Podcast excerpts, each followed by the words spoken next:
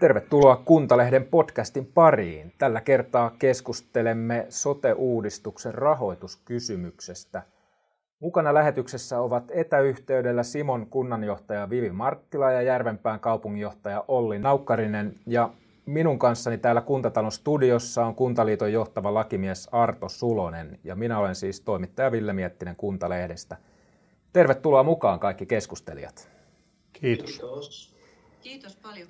Ja nyt, nyt voi sanoa, että olemme todella ajan hermolla, sillä kun tätä lähetystä tehdään, on tiistai 13. lokakuuta ja hallitus on juuri kertonut muutoksista, joita sotelakiesitykseen on tehty lausuntopalautteen pohjalta. Ja sieltä tuli myös, myös viilauksia tähän rahoituspuoleen, josta tänään on tarkoitus puhua. Otetaan heti aluksi kiinni uusista linjauksista ja Vivi Marttila, ihan tiiviisti vedä yhteen sen pohjalta, mitä kuuntelit tiedotustilaisuutta. Miltä nämä uudet linjaukset tuoreeltaan kuulostavat? Tietenkin, että kuulosti, että me saadaan sote-uudistusta nyt eteenpäin ja hyvinvointialueelle, kun se nyt sitten päätyikin tämä meidän homma. Se on niin se ykkösjuttu minun mielestä. Ja se, että kuntien tuo plus miinus 60 euroa, niin mä luulen, että se on ihan ok. Toki tällä kertaa Simon kunta olisi ollut siellä voittajapotissa, että meillä vähän pieneni, mutta sekin on hyvä. Ja ehkä maakunnille antoi nyt sitten enemmän pelivaraa tämä plus, miinu, plus 200 miinus 100 euroa siinä. Mutta en tiedä sitten, että kuka tässä voittaa ja mistä. Että nyt kun kuitenkin lähdettiin siitä alun alkaen ensimmäisestä esityksestä 12,63 olisi se vero, kunta, kunnallisvero tai verot, mitä kunnilta otetaan pois, niin nythän me kuultiin, että se on 13,26. Että se ei ole minusta hyvä juttu, että 0,63 prosenttia lähti nyt sitten kuntien kassasta. Mutta pääasia, että etenisi. No niin, siinä tuli tosiaan näitä ö, uusien linjauksien yksityiskohtiakin Vivin kautta esille. Siellä tosiaan vähän loivennettiin näitä siirtymätasauksia. Olli Naukkarinen äkkiseltään kommentit näistä uusista linjauksista. No varmaan näiden siirtymätasausten kautta oli nyt sitten tässä tilanteessa helpointa kohtuullistaa tätä hiukan ja toivon nyt, että kohtuullistetaan vähän lisää, mutta se varsinainen ongelma siellä taustalla, eli tämän itse mallin ongelmiahan, se rahoitusmallin ongelmiahan tämä ei ratkaise, eli siinä mielessä vähän ikävä oli kuulla sitä, että sitä varsinaista mallia ei rukata, vaan ainoastaan näitä tasauksia. Mutta kun aina jotain positiivista pitää sanoa kuitenkin, niin kuntien valtionosuusjärjestelmän puolella asukasmäärän kasvuun perustuva lisä, mikä upea valtionosuuskriteeri. Tuohon voi heti kommentoida sen, että valtiosuusjärjestelmänhän pitäisi tietenkin niin tasata näitä, että saadaan yhtäläiset, yhtäläiset jonkinnäköiset palvelut tarjottua, niin, niin se kuulostaa minun korvaan hieman oudolta, mutta, mutta sitä on vahvasti lopattu ja se on mennyt eteenpäin nyt, samoin kuin tämä kaksikielisyysasiakin. Ja, ja jos sillä saadaan sopu, niin hyvä. Arto Sulonen, Kuntaliiton johtava lakimies. Kuntaliittokin antoi laajan ja perusteellisen lausunnon lakiluonnoksesta äkkiseltään. Kuinka hyvin hallitus kuuli Kuntaliiton toiveita? No osittain kuuli ja osittain ei, niin kuin se ei tällaisessa tilanteessa on. Itse nämä muutokset nyt, mitkä tässä lausuntokierroksen jälkeen on tähän tehty, niin ne on varsin odotetun suuntaisia ja voisi kuvata sillä tavalla, että ne on tämmöistä niin kuin rahoitusjärjestelmän hienosäätöä kuitenkin, eli rahoitusjärjestelmän perusrakenteeseen ei, ei puututtu. Oikeastaan liikuteltiin niitä palasia tässä rahoitusjärjestelmässä, jotka tässä aikataulussa on liikuteltavissa. Ja, ja, ja, ja voisi todeta sitten, että, että nämä, mitkä oli vähän odotettujakin, oli tämä, tämä siirtymätasaus nimenomaan kuntien rahoituksen osalta ja myöskin maakuntien rahoituksen osalta ne siirtymäkauden järjestelyt, niin oli sen suuntaisia, mitä vähän epäiltiinkin täältä. Mutta tämä kuntien rahoituksen osalta, että se plus miinus 100 euroa per asukas loivennettiin plus miinus 60 euroon asukasta, niin me ei kyllä olla siihen kovin tyytyväisiä sen takia, koska kyllä tämä uudistus olisi meidän mielestä pitänyt kuntatalouden näkökulmasta toteuttaa kustannusneutraalisti. Eli tällähän ei olisi saanut sinällään aiheuttaa mitään muutoksia tähän kuntatalouden tasapainoon. Sitten tosiaan jatketaan tästä päivän aiheesta, eli soten rahoituksesta. Mennään näihin siirtymätasauksiin, jatketaan niissä – Olli Naukkarinen, kerro Järvenpään kaupungin näkökulmasta, mitkä ovat uhat ja mahdollisuudet Järvenpään kaupungin taloudelle tässä uudistuksessa, jos se nyt toteutuu esitetyllä tavalla?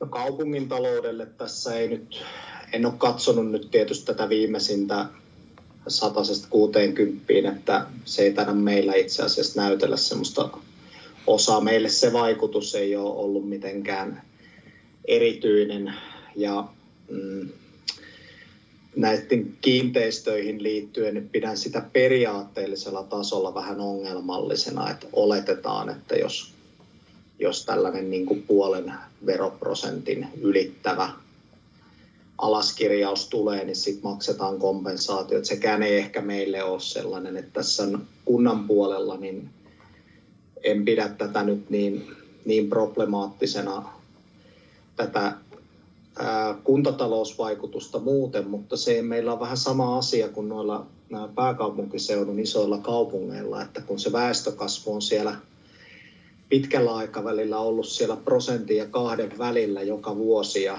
kolkutellut sitä kahta nyt useampana vuonna, niin tuota, tämä investointikyky näihin palveluihin, niin se on kyllä huolestuttava. Että kyllä tämä minusta on vähän sama tässä rahoitusmallissa, kun ajaisit semmoisella täydessä, täydessä lastissa olevalla rekalla ja ohjaustehostin otetaan pois, että saattaa se pysyä tiellä, mutta vähän kulmikasta kyytiä voi olla luvassa.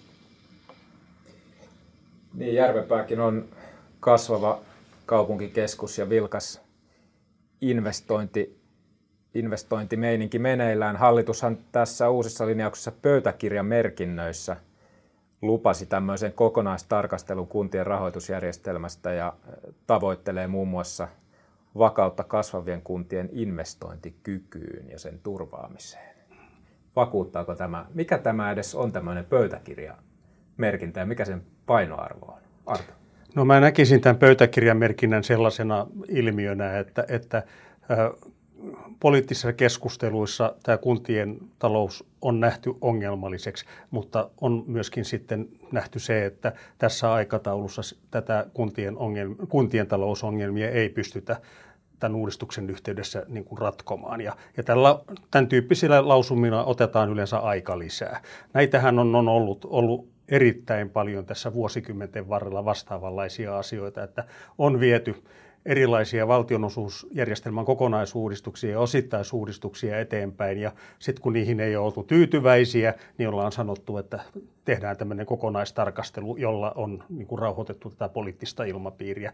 Mutta tota, niin hyvä, että tämmöinen tarkastelu tehdään. Sen verran ehkä sanoisin näissä kriteereistä, että toi on myöskin Kuntaliiton ehdotuksen mukainen ja suuntainen se, että tämä asukasmäärän kasvu otetaan huomioon kasvukunnissa niin valtionosuuskriteerinä, mutta tässä nopeasti, kun ei ole vielä niin kuin laskelmia eikä tar- tar- tar- tarkkoja pykäliä edessä, niin ei oikein pysty hahmottamaan, mitä se tarkoittaa käytännössä. Mutta se, mikä tuossa tiedotustilaisuudessa tuli esiin, niin se olisi noin 30 miljoonaa euroa sen kriteerin painoarvo tässä kokonaisuudessa, että, että tokkopa tuolla rahamäärällä kovin paljon suurten kaupunkien kasvukipuja lievennetään talouden näkökulmasta. Joo, jos saa kommentoida, niin olen kyllä tästä samaa mieltä ja nimenomaan tähän investointitasoon pitäisi saada, saada jonkinlaista helpotusta ja siihen, että ei se 29 miljoonaa vai 30 miljoonaa siellä, niin se ei tosiaan kesää tee, kun sitä jaetaan, niin kun ei tiedä vielä, että millä periaatteella, niin olen täysin samaa mieltä tästä asiasta, mutta pidän kuitenkin siitä ajatuksesta, se on nyt ihan kohtuullista siihen nähden, että samaan aikaan sinne kriteeristöön jostain täysin käsittämättömästä syystä otetaan esimerkiksi tasausjärjestelmän kiinteistöverot mukaan, mitä en pidä ollenkaan hyvänä ajatuksena. Jos, jos vois täältä sivun päästä kommentoida myös vähän tätä keskustelua, mikä minua, minua hämmentää tässä, että kun käydään, pitäisi puhua niin tästä sote-palveluiden tuottamisesta, niin sitten se on isossa kuvassa kääntynytkin kasvukuntien kykyyn investoida. Ja minusta se on vähän erikoista, koska tota, kyllä minä olen ymmärtänyt, että se on positiivinen ongelma. Meillä ei ole toki semmoista ongelmaa investointien kanssa, on kaikilla meillä ongelmia hyvin toimeen tulevilla ja kasvavilla ja kutistuvilla kunnilla, mutta että että kyllähän ne niin peruselementit on silloin parhaimmat siellä, missä sitä kasvua on. Ja nämä verotulon tasausjärjestelmät ja muut siellä sitten vähän on lievittämässä, liudentamassa heikompien kuntien asemaa. Mutta se, että tämä niin isossa kuvassa kääntyi siihen, että, että keskustellaankin investointikyvystä, niin se on minusta hämmentävää. Niin, varmaan se kääntyy kuntatalouden kokonaiskuvaan aika voiko olla niin, että se ikään kuin luontaisesti kääntyy se, kun rahasta aletaan puhua ja joistain palveluista puhutaan niiden rahoituksesta ja sitten siitä vaikutuksesta, että mikä sillä on sen kunnan muuhun, muuhun toimintaan, vai miksi? Miksi tämä kääntyy näin? Niin, tuota niin, mä sanoisin, että tämä on kanssa aika semmoinen traditionaalinen ilmiö tämä keskustelu, että tätä on käytetty tätä keskustelua kaikissa rahoitusjärjestelmän uudistuksista. Tuosta asukasmäärä kasvuperusteesta niin sen verran, että sehän ei ole mikään uusi keksintö. Semmoinen on ollut aikaisemminkin valtionosuusjärjestelmässä, mutta se on sitten poistettu, kun ei sillä ollut kauheasti merkitystä. Ja nyt sitten tuota, niin tuodaan tänne tämmöinen ilmiö, ja mä luulisin, että ei tälläkään ole kauheasti merkitystä, mutta tuodaan kuitenkin semmoinen säätönappula tähän valtiosuusjärjestelmään, mitä sitten voidaan jatkossa, tuota, niin sitä voidaan vaimentaa tai kiihdyttää tuota, niin helpommin, kun se siellä järjestelmän sisällä jo on. Näkisin, että tällä on enemmän tämmöinen tällainen niin kuin signaalivaikutus ja halutaan antaa tämmöinen poliittinen viesti, viesti että, että on otettu lausunnot huomioon ja, ja, ja sitten suurten, su, kasvavien kaupunkien ongelmat huomioon. Viivi, kerro vielä vähän Simon kunnan näkökulmasta tästä uudistuksen vaikutuksesta ja sen mahdollisista tuomista uhista ja mahdollisuuksista teidän kuntaanne. Joo. Me ollaan tota 3000 asukasta kunta, joka tekee yhteistyötä joka saralla. Me ollaan kymmenen vuotta sitten jo ja järjestämisvastuu sotepalveluissa siirretty suuremmille harteille ihan niin kuin käsky kävikin Oulunkaaren kuntayhtymä, joka on toisen maakunnan puolella. Ja se minua korvaan pisti, pisti ihan ilolla tuossa, että nyt tämmöinen maakuntien välinen, välinen toiminta, hyvinvointi, keskusalueiden välillä niin mahdollistettiin, koska se on ollut meillä pelkotilana, että kun meillä ollaan yhdessä Iin kunnan kanssa meillä on paljon yhteisiä työntekijöitäkin, että mitä tapahtuu sitten tässä, että tiputaanko me laavirakoon sitten Lappi ottaa hoitaakseen meidät ja hoitaako miten, että tämä katkeaa, niin se on ollut semmoinen vähän kysymysmerkki meillä ja nyt sille oli erikseen painoarvoa annettu. Se on hyvä juttu. Pieni kunta ja sitten meillä on sairastavuuskertoimet olleet siellä saassa 30 on, on paljon kansansairauksia, vaikka hytetyötä tehdään ja ollaan juuri sellainen kunta, joka tarvii niitä vielä isompia harteita, että Oulunkaaren kuntayhtymä ei ole meille riittävä tähän, että, että me nähdään tämä, tämä niin kuin, että tämä täytyy saada eteenpäin, että, että se pienemmissä ne joustot sitten taas tehdä asioita eteenpäin, niin ne on kaikki pois sitten taas meillä sieltä muusta peruspalvelusta, että kun soteen kustannuksella mennään. Meidän ensimmäisissä laskelmissa näytti, että, että koska meillä on isot sote, keskimääräistä suuremmat sote-menot ja kun ne lähtee pois, niin näytti, että juuri päästään siihen pieneen plussaan. Luulen, että se sulaa tässä matkan varrella pois, että varmaan ollaan sitten aika neutraalissa tilanteessa, mutta että tuo plus miinus 60 euroa, niin siitä me varmaan se taklataan. Mutta lähipalveluiden säilyminen on se kysymysmerkki maaseutumaisissa kunnissa, mikä tuota aina on – aina on, kun tehdään muutoksia. Mutta se, siinäkin tota, ei voi muuta kuin luottaa sitten, että meille tulee viisaat hyvinvointialueet, jotka pitää huolen myös. Ja näinhän ministeri Kiuru on ensimmäisissä yhteydenotoissa luvannut, että, että se, mikä on viimeinen asia, niin on, että sammutetaan sieltä maa, maalaiskunnan terveysasemalta ne valot. Että onko ne siellä joka päivä, niin se on toinen asia. Vähän näillä mietteillä. Hyvä. Miten muuten, Vivi, jaatko kuitenkin tuon Ollin huolen tästä investointien tulevaisuudesta siellä Simon suunnalla. Miten tämä soten rahoitus, tuoko se huolta tälle saralle? No lähinnä meillä, meidän investoinnit on tietenkin kouluinvestointeja tästä eteenpäin sitten, kun sote on, sote on pois meidän kynsistä, niin tuota, on, on haasteellista kuntien omilla varoilla. Ja tässä vaikuttaa kyllä, mä sanoin, että nämä verotusratkaisut, että nyt jos lähdetään rukkaamaan rukkaamaan valtiosuusjärjestelmää, niin kyllä sitten verotusjärjestelmässäkin kuin tämä efektiiviset veroasteet. Meillä kova maaseutukunnissa meillä on kovat veroprosentit, mutta sitten alhainen efektiivinen veroprosentti, että ne häviää sinne, sinne matkan varrelle ne meidän verotulotkin sitten, niin, niin siinä on, on tiettyä huolta. Mutta niin kuin sanoin, niin kyllä mä luulen, että, että Järvenpääkin on niin vahva kunta, kasvukunta, että siellä, siellä tota, pientä pelivaraa on pörssin pohjalla sitten. Toki, toki haastavaa se on. Olen ymmärtänyt, että kasvukuntanakin on haastavaa. En ole päässyt vielä sitä kokemaan. Onko siellä oli pelivaraa? No ei ole, että meillä on tase taitaa mennä nollalle tai pikkasen miinukselle tämän tilikauden päättyessä ja Mä oon joskus ollut aikaisemmin urallani sellaisessa kunnassa töissä, jossa väestömäärä pikkasen tippui ja verrattuna tähän kasvukuntaan, niin sanoisin, että on siinä aikamoinen ero, koska jos lapsimäärä on vaikka laskeva, niin niitä kustannuksia pystyy aina sopeuttamaan ja sitten jos ei kyetä tekemään palveluverkkoihin uudistuksia, niin sitten se talous jää sopeutumatta, mutta jos vertaan sitä keskustelua. Meillä käydään tällä hetkellä esimerkiksi keskustelua siitä, että pitäisikö kaksi koulua yhdistää ja on valtava meteli. Niissä molemmissa kouluissa on 400 oppilasta, mutta ne ei meidän taloustilanteeseen, ne saattaa olla liian pieniä, niin jos suhteutan nyt vaikka tähän keskusteluun tätä tilannetta, että ei se kasvukunnassakaan niin yksinkertaista ole.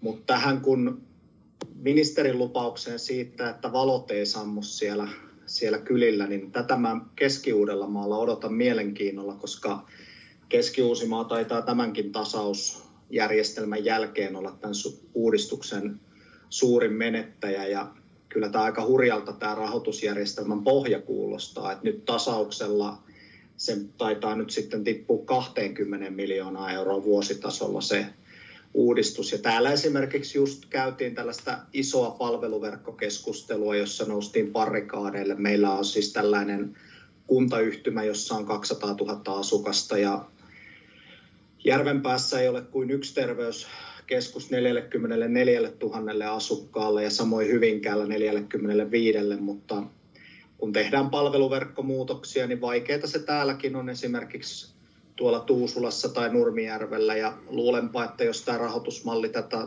tahtia etenee, niin lienee niin, että siellä ne palveluverkkosuunnitelmat sitten joudutaan sen uuden maakunnanhallinnon toimesta toteuttamaan ja sulkemaan niitä pisteitä. Jään mielenkiinnolla odottamaan, miten tässä käy sen ensimmäisen hyvinvointialueen valtuuston päätöksenteossa.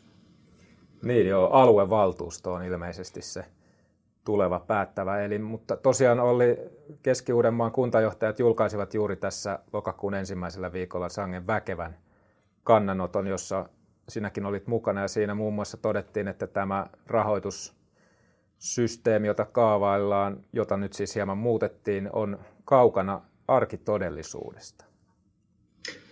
Niin, kyllä se siinä mielessä on, että nyt jos unohdetaan nämä siirtymätasaukset hetkeksi, mikä on mielestäni aiheellista, koska se rahoituspohja on tärkeä, että se toimii ja se kuulostaa äkkiä kauhean hyveelliseltä ja oikealta, että on tämmöinen tarvekerroin.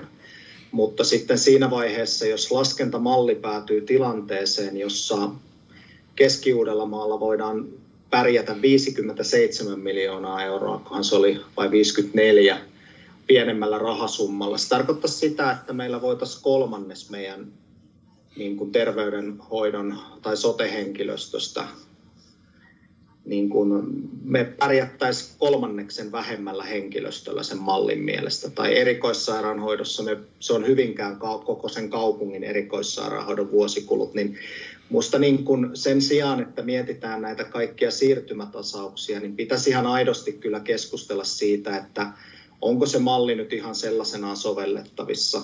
Uskon, että THL on tehnyt tässä ihan hyvää työtä ja varmasti on niin kuin, siellä tiedän, että on pitkiä historioita sillä tutkimuksella, joka siinä on, mutta silti sitten kun sitä tutkimusta viedään tähän käytännön elämään, niin vastuu on sitten valmistelevilla ministeriöillä ja kyllä mä vieläkin vähän sinne suuntaan toitottaisin, että näinköhän kaikki tietopohjat on kunnossa ja näinköhän ne tarvekertoimet on ihan kestää sen tarkastelun rajallisten resurssien maailmassa, että jos nämä käytännön lopputulemat on tällaisia.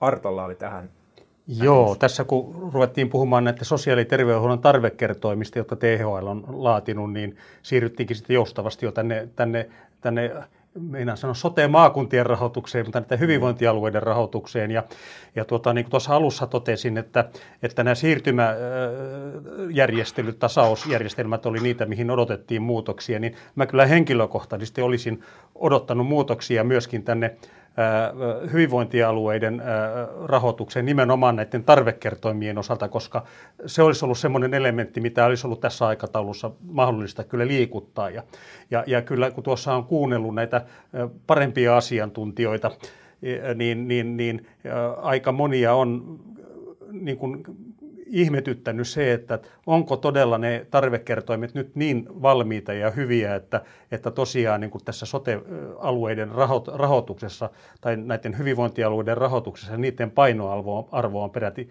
80 prosenttia. Eli itse olen ajatellut näin, että se olisi voinut olla semmoinen, semmoinen paikka, jossa, jossa näitä kriteereitä olisi voinut vielä tässä vaiheessa liikutella, mutta aina näissä on tietysti olennaista se, että sitten ne lopulliset laskelmat ratkaisee ja nyt näillä perusteilla ei ole, ei ole tota, niin vielä mahdollisuutta niin kuin niitä arvioida. Kuunnellaan tähän väliin Markus Hirvosen haastattelu. Haastattelin Juuan kunnanjohtajaa Markus Hirvosta siis tässä vajaa viikko ennen kuin tämä podcast tallennetaan ja silloin ei tosiaan ollut vielä tietoa näistä hallituksen – uusista linjauksista. Jatketaan tarvekerroin keskustelua haastattelun myötä ja sen jälkeen keskustelulla. Juuan kunnanjohtaja Markus Hirvonen, twiittasit syyskuun 17. päivänä näin. Monen sotelausunnon antajan huoli näyttää olevan se, että jatkossa Suomessa rahat jaettaisiin sen mukaan, mikä on väestön sairastavuus ja ikärakenne. Eli rahat jaettaisiin sote, soteen tarpeen mukaan. En ole vielä saanut keneltäkään vastausta, mikä olisi oikeudenmukaisempi tapa. Eli ilmeisesti Markus viittasit tässä tuohon ö, keskusteluun ja odotettavissa olevaan vielä jatkuvaankin vääntöön siitä, että onko tarvekriteerien perusteella eteneminen oikein vai ei. Millainen huoli Juuassa ja Pohjois-Karjalassa on tästä rahoituksen tasapuolisuudesta? No kun hallitusohjelmassa sovittiin sillä tavalla, että tämä sote rahoitusjärjestelmä uudistetaan näihin tarvepakioituihin kriteereihin perustuvaksi, niin silloin tätä keskustelua ei juurikaan käyty. Sitten kun THL myöhemmin sitten on nämä laskelmansa julkistanut, joka nimenomaan perustuu tähän ikä- ja sairastavuusrakenteeseen ja lukuisiin siellä sisällä oleviin mittareihin, niin kun sitten se on konkretisoitunut rahaksi, niin sitten tämä keskustelu on alkanut. Meillä siis Pohjois-Karjalassa on huolena se, että, se, että me joudutta, jouduttaisiin tulevaisuudessakin toimimaan paljon pienemmällä rahoituksella kuin mitä meidän ikä- ja sairastavuus edellyttää. Ja ei oikein voi olla oikeudenmukaista se, että, että tuota, sellaisissa maakunnissa, jossa on paljon nuorta ja tervettä väestöä, ja jonne meiltäkin muuttaa nuorta ja tervettä, tervettä väestöä, niin siellä on niin suuremmat, suurempi rahamäärä käytettävissä sote-palveluihin kuin Pohjois-Karjalassa, jossa on Pohjois-Karjalassa tai muissa maakunnissa, jossa on paljon ikääntyvää ja sairasta väestöä. Meillä tässä mallissa me saataisiin näillä leikkureilla vaan osa siitä rahasta, mikä tänne kuuluisi, ja sekin yhdeksän vuoden aikana. Että tämä on niin vakava isku vasten tasapuolisten palveluiden tuottamista. Niin, te olette Pohjois-Karjalassa pystyneet sitä toimintaa hiomaan siihen tehokkaampaan suuntaan, eikö vain? Kyllä, Pohjois-Karjalassa on useassa kunnassa Siun soten aikana, kun integroitu sosiaali- ja terveyspalvelut laajasti, niin päästy sote-kuluissa alenevaan kehitykseen, mutta mikä on varmaan niin kuin Suomen mittakaavassa lähes ainutlaatuinen kehitys. Meillä siis sote-kulut esimerkiksi USA on laskenut kolme vuotta putkeen. Ja nyt sitten me on tehty täällä oikeita asioita lyhyessä ajassa ja saatu kustannussäästöjä, mutta sitten tämä malli niin rankaisisi siitä meitä, että meillä on, on matalat sote-kustannukset, niin siitä jäisi hyvin pitkälti pysyvä leikkaus sitten tämän alueen rahoitukseen. Ja tarkoittaa sitten sitä, että meidän jatkossa pitäisi ikääntyvä ja, sa, ikääntyvä ja paljon sairastava väestö hoitaa edelleen paljon pienemmällä rahalla kuin muualla Suomessa. Vaikka me ollaan ihan taitavia tämän soteen järjestämässä, niin ei me niin taitavia olla, että me satoja euroja per asukas pienemmällä rahoituksella selvittäisi. Tässä on periaatteessa vielä ja käytännössäkin vielä aikaa hioa sitä lakiesitystä ja tehdä muutoksia. Mitä muutosta nyt Markus Hirvonen toivot eduskunnalle annettavaan lakiesitykseen? No ensinnäkin tietysti pitäisi saada tämä lakiesitys läpi. Se on niin tärkeää, että me pitäisi päästä tässä hommasta nyt eteenpäin. Ja sen minäkin tunnustan, että tämä THL-laskentamalli on vielä, vielä keskeeräinen, mutta pitäisi hyväksyä se keskeeräisyys ja se, että siihen tulee niitä esimerkiksi uudemman kaipaamia elementtejä. Mutta siinä niin kuin ne akuutimmat puutteet on nimenomaan se, että tämä siirtymäaika, joka on niin kuin käytännössä yhdeksän vuotta, koska tämä työ voi aloittaa heti, heti kun tota, tämä laki hyväksyttä, niin se siirtymäaika tässä rahoituksessa tulisi lyhentää niin kuin alle viiteen vuoteen. Ja sitten se siirtymätasausleikkurista pitäisi luopua kokonaan. Siinä on ne keskeiset asiat, mitkä saisi tästä oikeudenmukaisemman.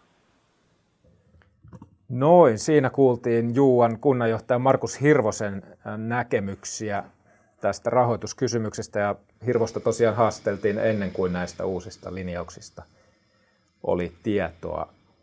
Arto, tuntuu, että tämä, nimenomaan tämä tarveperusteisen laskennan oikeudenmukaisuus nähdään aika eri tavoin.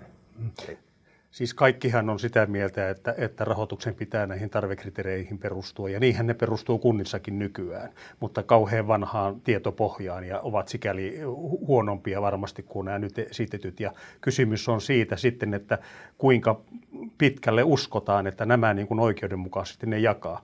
Voisi sanoa, että tarvekriteerit ei tule koskaan valmiiksi, niin ne, ne, ne, niitä täytyy aina kehittää, kehittää ja tuota, niin tässä nyt ihan selvästi on tämä niin kuin ongelma, mikä on aina kuntakentällä ja, ja alueella, kun näitä uudistuksia tehdään, että, että, että, että tuota niin, äh, kipuilua kahteen suuntaan tota niin, podetaan tästä siihen, että joudutaan tota niin, leikkaamaan liikaa ja sitten, että saadaan liian, liian vähän. Ja tämä on tämmöistä tasapainoilua. Valtionosuusjärjestelmien kehittämisessä yksi ihan perustotuus on, on kuitenkin se, että, että, että – että se olemassa oleva rahoituksen jako on yksi semmoinen realiteetti, mikä aina täytyy ottaa huomioon. Sen takia, että, että fakta on myöskin se, että, että on paljon helpompi sopeutua lisää tuleviin rahoihin kuin se, että rahoja vähenee. Ja tämä on semmoinen realiteetti, joka täytyy ottaa, että jos rahat yhtäkkiä vähenee jollain alueella erittäin voimakkaasti, niin, niin se aiheuttaa suurempia ongelmia kuin se, että, että, että ne ei kasva ihan niin voimakkaasti kuin, kuin mitä nämä tarvekriteerit määrittelee. Että tämä on aina tämmöistä tasapainon, tasapainon hake, hakemista ja en usko, että koskaan löytyy sellaista järjestelmää, johon kaikki on tyytyväisiä. Mutta tähän viimeiseen puheenvuoroon liittyen, niin nythän tämä puheenvuoro on kyllä kuultu tässä uudistuksen valmistelussa, eli ne voitot voivat maksimissaan nyt olla sitten plus minus 200, tai siis plus nimenomaan voitot plus 200 euroa per, per asukas tämän, tämän tota niin, seitsemän vuoden siirtymäaikana. Eli tässä on yritetty niin kuin pikkusen vastata kumpaakin, eli on leikattu niitä leikkauksia, mutta sitten myöskin lisät, lisätty näitä, näitä, näitä, näitä tota niin, voittoja. Ja, ja tässä on valtio myöskin luvannut antaa lisää rahaa tähän kokonaisuuteen, jolla tämä, tämä, tämä tota niin, järjestelmä toteutettaisiin. Vivi Marttila, miltä tämä Markus Hirvosen puheenvuoro kuulosti Simossa? No tämä kuulosti ihan niin kuin melkein minun sanomalta, että, että kyllä me nähdään, että se tarveperusteisuus on se, millä sosiaali- ja terveystoimen rahoja pitää jakaa. Ja sillä viittaa siihen aikaisempaan keskusteluun, että ihmettelee, että ollaan ajaudettu siihen investointikeskusteluun kovin laajasti. Että kyllä se, että onko ne juurikin niin kuin Arto Sulonen tuossa sanoi, että onko ne lopullisia ja kaikkein parhaimpia, niin minusta nyt nämä uudet mallit ainakin asiantuntijat nyt on ainakin niin sanonut, että ottaa paremmin huomioon kuin pelkästään sitten tämä joku sairastavuuskerroin, mutta, mutta näin se menee, että kyllähän me, meillä väki on vanhaa ja sairastaa paljon, niin kyllä siihen oikeasti sitten kuluukin, he tarvitsevat juuri sitä sairaanhoitoa.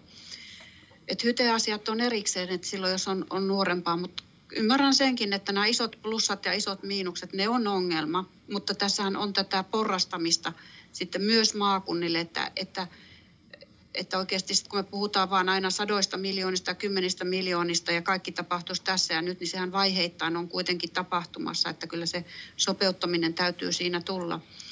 Ja Arto tuossa vihjasi, että, että valtio oli luvannut lisää raittaa rahaa tähän myllyyn, niin tuota, näinkö me uskomme? Kuitenkin itse harmittelen sitä, että viimeisen sotekierroksen lappua heitin pois. Se oli tietokoneen reunassa, missä aina joka kerta kasvoi se, että paljonko kunnilta lähtee veroja pois. Ja nytkin oltiin jo taas tultu sillä 0,6 kuntien kukkaroonle tähän, että, että miten tämä yhtälö voi toimia sitten. Niin, että valtio rahoittaa muutoksen, niin tämä koski nyt nimenomaan tätä tätä maa, näiden hyvinvointialueiden rahoitusmuutoksia. Ja kun se näin viritettiin tällä tavalla epäsymmetrisesti, että, että maksimihäviöt on 100 euroa per asukas ja sitten maksimivoitot on 200 euroa per asukas, niin tämän, tästä aiheutuvat niin kuin lisärahoitustarpeet. no valtio, valtio korvaa. Sitten tämä on oma keskustelu varmaan, mihin mennään kohta tämä veroprosentin määräytyminen, joka, joka on tietysti hyvin hyvin mielenkiintoinen kysymys sinällä. Joo. Vielä Olli Naukkariselta kysyn. Markus Hirvonen kertoi, että olette Olli Markuksen kanssa keskustelleet sotesta ja soten rahoituksesta innokkaasti joskus, niin tota, miltä tuo Markuksen, Markuksen puheenvuoro sinusta kuulosti? No, jos Pohjois-Karjala täytyy edustaa, niin varmaan ihan, ihan sinällään loogiselta. Tuleva maakuntajohtaja. Kuulin tuossa huhuja siitä, että paikallisia päättäjiä soimataan karjalaisessa siitä, että kun ei saa heti 400 euroa per asukas, niin kuulostaa kyllä, täytyy sanoa, että hiukan sellaiselta, että miksi se lottorivi ei nyt just tänä lauantaina osunut tyyppiseltä niin kuin keskustelulta, mutta niin kuin ymmärrän hyvin sen ja, ja Markus Markuksen sanoilla on Pohjois-Karjalan osalta kyllä kate tässä sote-kustannusten kehityksessä, että Siun sote on tehnyt siinä hyvää työtä, mutta haluan kuitenkin sen verran palauttaa tätä keskustelua, että jos mennään sitten ihan niihin absoluuttisiin rahamääriin ilman näitä tarvekertoimia, niin kyllä niitä aika paljon edullisemmin sitten täällä etelässä kuitenkin taidetaan järjestää niitä palveluita.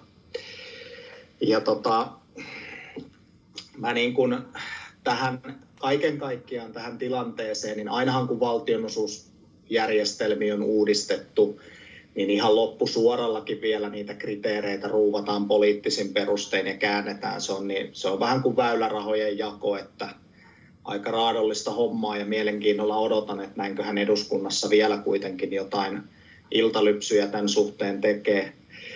Mutta tota, sen haluan tähän kiteyttää, että kun nykyisessä valtionosuusjärjestelmässä se jaettava rahamäärä on kuitenkin aika merkittävän paljon pienempi, ja se kohtelee tiettyjä kuntia ihan hyvin, jotka on valtionosuusriippuvaisia, mutta meille, jotka ei olla, ja jossa ne valtionosuudet ei näytä kovin iso osa, niin tämä on aika fundamentalistinen tämä kokonaismuutos, mikä tässä rahoituksessa on. Ja kyllä mä sitä THL-mallista edelleen haluan alleviivata sitä, että 16 miljardin euron jakaminen sen perusteella niin on mielestäni kyllä vähän äkkinäistä tässä.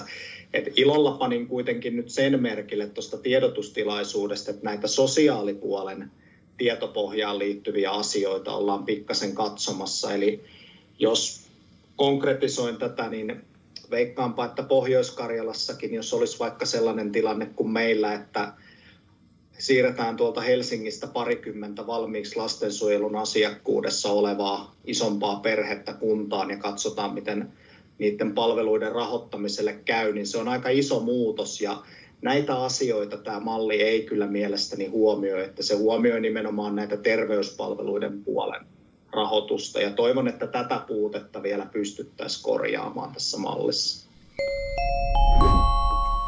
Mitä tässä muuten vielä pystytään nyt korjaamaan? Mitkä, mitkä hyvät teot ovat vielä mahdollisia? Niin, se, se jää nähtäväksi ja ne kyllä ilmeisesti tulee tapahtumaan ne korjaukset sitten tuolla eduskunnassa. Et nyt tässä on saavutettu vaikeassa asiassa poliittinen sopimus hallituksen sisällä ja mä luulen, että niihin, niihin äh, niin kuin premisseihin on vaikea enää puuttua, puuttua ennen hallituksen esityksen antamista, ellei löydy sitten jotain ihan selvää laskentavirhettä tai jotain muuta sellaista. Että, että kuvittelisin, että, että aika pieniä on ne korjaukset nyt, mitä tässä tehdään ennen, ennen joulukuuta, ja sitten alkaa uusi keskustelu eduskunnassa ensi keväällä sen verran, jos sopii sanoa tähän Joo. väliin, että tietenkin täältä Merilapin näkökulmasta, että nythän me kuultiin, että, että oli perustettu kaksi kategoriaa, että on ostopalvelut, jotka mitätöityy välittömästi ja sitten uhanalaiset ja sinne mitätöityvien korin oli joutunut ainoastaan tämä meidän Merilapin erikoissairaanhoidon ulkoistusasia mehiläiselle, että, että se kyllä kuulostaa siltä, että se saattaa jossain kohdalla tökätä ja isolta, isolta pitkiltä riidoilta ja eikä hyvältä meidän korvaa välttisi. Kyllä. Hypätään hei vielä tähän kuntatalouden näkymiin. Tässä mainittiin veroprosentit. Vivi siellä sanoi, että on pitänyt kirjaa jonkun aikaa. Nyt tällä hetkellä näyttää tuoreimpien laskelmien mukaan siltä, että oliko se 13,63 prosenttia kuntavero. 13,26. 26, joo. joo. Sen verran on lähdössä kuntavero. Oli 12,63, eli muistit periaatteessa aina luvun oikein. Se oli mu- noussut tuoreessa laskelmassa, Joo, eikö vain? Niin, Joo. se oli, sano 12,63 oli se, mikä ilmoitettiin aluksi. Joo. Ja nyt sanoi sitten, ministeri Kiuru sanoi siinä kohdalla väärin, että 13,63, että nyt se on 13,26. Näin minä tulkitsin se ministeri Kiurun puheen siinä, että se olisi noussut nyt se 0,63 prosenttiyksikköä tämä kunnilta lähtevä rahoitus. Joo. Arto, mitä? Odotettu. Se oli odotettu, että se vähän Joo, nousee. tämä on ehkä niin kuin tämän koko uudistuksen niin kuin se vaikein ja kipein kohta ja myöskin vaikein ratkaista, eli että millä tavalla tämä tehdään nämä siirtolaskelmat ja, ja mikä sitten on siirtolaskelmien lopputuloksena tuleva veroprosentin äh, leikkaus. Ja tota, niin sehän elää näiden, kun joka vuosi luvut täsmentyy, niin se, se luku myöskin elää tämä valtionosuusprosentin leikkaus. Täytyy muistaa, että se valtionosuusprosentin leik- se leikkausprosentti niin, niin on, on tämmöinen laskelman lopputulos. Ja se, että nyt näin paljon nousi, nousi tämä, tämä leikkausprosentti, niin johtuu siitä, että kun on kustannukset päivitetty, niin 19,1 miljoonan miljardin euron kustannukset on noussut 19,9 miljardiin euroa. Ja, eli siinä on 800, miljardin euron, 800 miljoonan euron ero, ja, ja, ja sitten tämä täytyy sitten siirtolaskelmissa, kun siirtyvät menot kasvaa näin paljon, niin sitten se täytyy ottaa myöskin huomioon siirtyvissä tuloissa. Ja kun yhteisövero ja, ja valtionosuudet, jotka siirtyy tässä näille hyvinvointialueille, niin niissä ei ole tapahtunut paljon mitään muutoksia, niin ainoa elävä kohta sitten tässä on tämä, tämä kunnallisveroprosentin leikkaus, ja tämä on ihan niin kuin matemaattinen seuraus, seuraus näistä päivitettyistä kustannuspohjista. Ja nyt tässä täytyy sitten ottaa vielä huomioon, että tämäkään prosenttiluku ei ole, tule olemaan se lopullinen, eli että se sitten vielä täsmentyy tässä tulevien vuosien laskelmien perusteella ennen kuin, ennen kuin uudistus on maalissa. Millä mielellä odotatte Vivi ja Olli, onko tämä semmoinen asia, joka hiostaa? No tämähän ei ole, ei ole meistä kunnista yhtään kiva juttu, että, että meidän verotuloihin tämmöisiä leikkauksia tehdään ja sitten kertaakaan se ei edelliselläkään kierroksella tippunut alaspäin, että kyllä se koko ajan kasvoi siinä. Mutta näinhän se on, että kyllähän nämä meidän sote-menot kasvaa, että se on vain fakta, että, että tuossa kun Markus Hirvonen sanoi, että siellä on Siun sotella saatu, saatu niin kuin pientä pienennettyä sote-kasvua, niin, niin se varmaan on kyllä se suuri, suuri tavoite tässäkin näissä tulevilla hyvinvointialueilla. Mutta todellakin tuo, että sieltä lähtee noin isosti, niin se, se eriarvostaa kyllä meitä kuntia sitten jatkossakin, samoin kuin sitten jo koko tämä meidän järjestelmä on niin monitahoinen, ei pelkästään tämä valtiosuusjärjestelmä, vaan koko verojärjestelmä sitten siinä juuri niiden vähennyksinensä, että mitä niille tapahtuu sitten, että ne ei syö sitä meidän vähäistä veroa, mikä meille jää jäljelle sitten enää. Että, että ison äärellä ollaan. Entä Olli, herääkö ajatuksia tästä? Niin, kyllä jos olen suunnilleen oikein ymmärtänyt, miten tuo apparaatti toimii, niin varmaan se prosenttiluku ei ehkä pienene siihen mennessä, kun tämä on. Ja, tota, ehkä kiinnostavaa on mielestäni se, että nyt voi olla, että päästään tässä eteenpäin tässä uudistuksessa ja tämä tapahtuu mutta että ennen kuin se siirtymäaika, josta tässä nyt kovasti puhutaan, on päättymässä, niin mm, tässä kuitenkin hallitus toi myös maakuntaveron esille ja tämä kokonaisuus on sellainen, että ennen kuin me ollaan niissä laskennallisissa lukemissa, mitä tuossa mallissa on, niin tämä kokonaisuus ehtii muuttua aika moneen kertaan. Eli en oikeastaan osaa edes arvioida sitä, että mihin tämä sitten loppujen lopuksi asettuu eri alueilla tämä tilanne jos tähän tuodaan niin kuin tämä toin verotusoikeuselementti sitten sille uudelle hallinnon tasolle. Meillä tämä tarkoittaa sitä, että se investointikyvyn kanssa ollaan ongelmissa, koska se kuntaveron osuus meidän koko verorahoituksesta on niin suuri, että en mä tätä pidä sellaisissa kunnissa, jossa valtionosuudet on merkittävä osuus verorahoituksesta, niin niin hankalana tätä tilannetta, että Kauniainen varmaan kohta alkaa lähennellä nollaa nollaan se ei varmaan mene, koska heidänkin täytyy ne verotulotasaukset jollain veroilla maksaa. Hmm.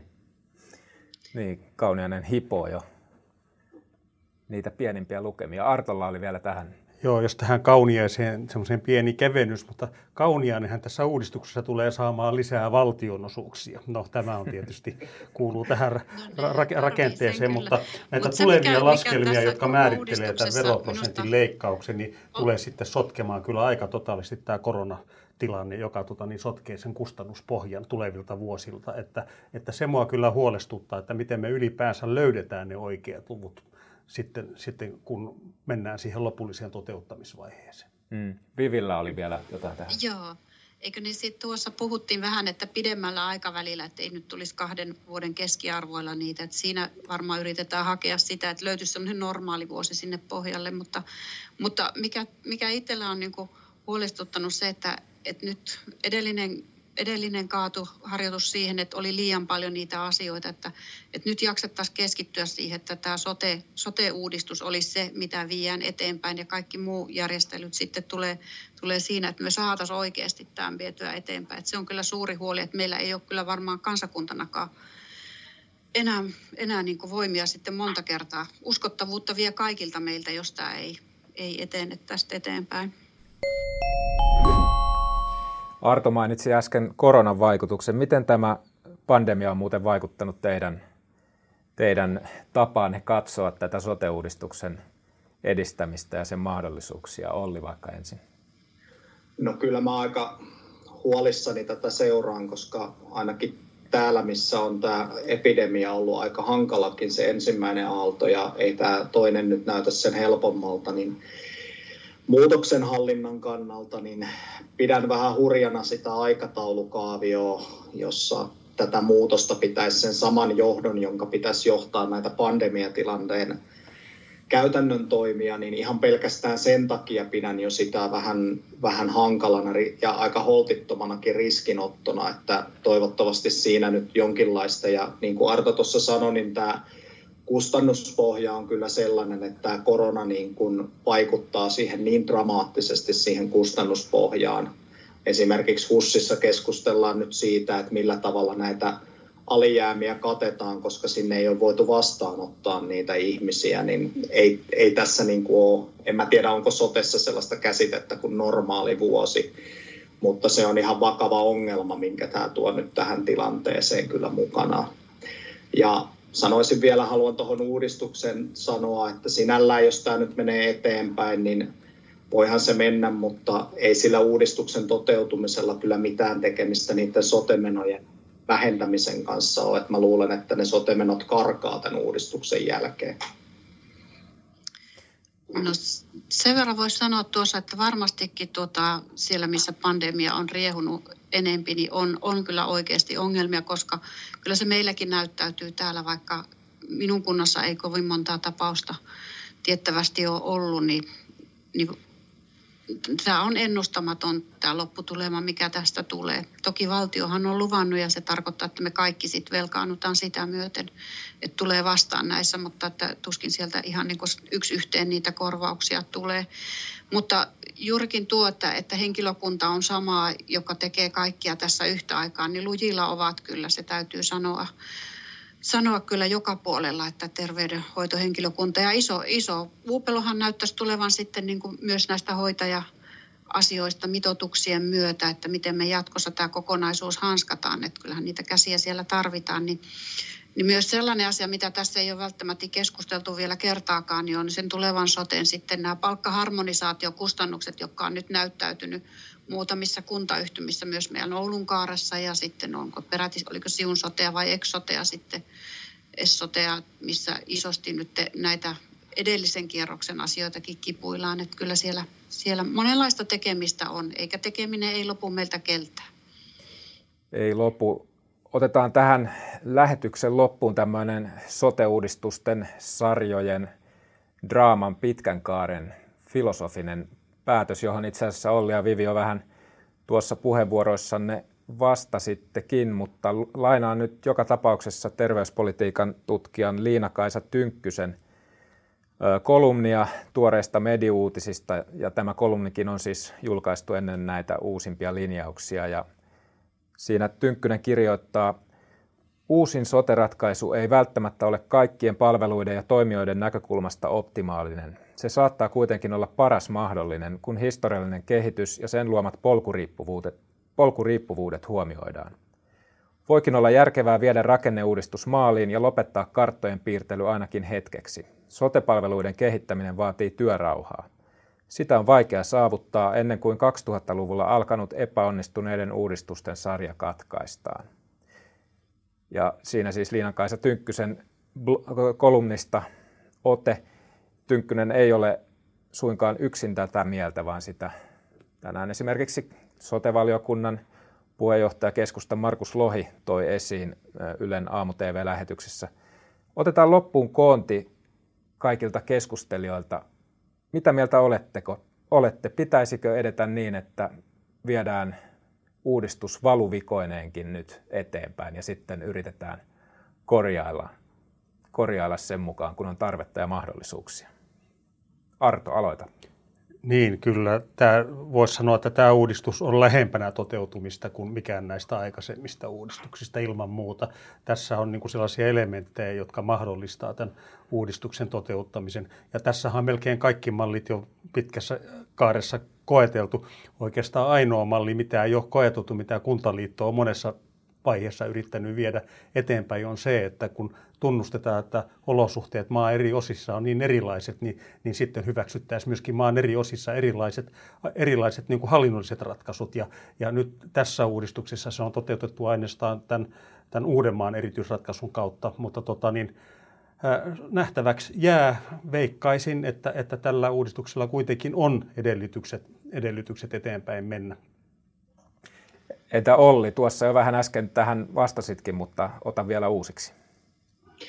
No itse asiassa haluan sanoa, että kun on nämä kaikki uudistukset tässä oikeastaan elänyt, niin mä joka kerta sanonut, että vitsi kun ne tekis uudistuksesta sellaisen, että sitä voisi kannattaa. Ja tässä on nyt sellaisia elementtejä, joita voi kannattaa, mutta tässä se isoin ongelma, mikä on ja mitä tässä ei nyt nähdä, niin minusta tässä niin kuin tehdään muutakin kuin sotea.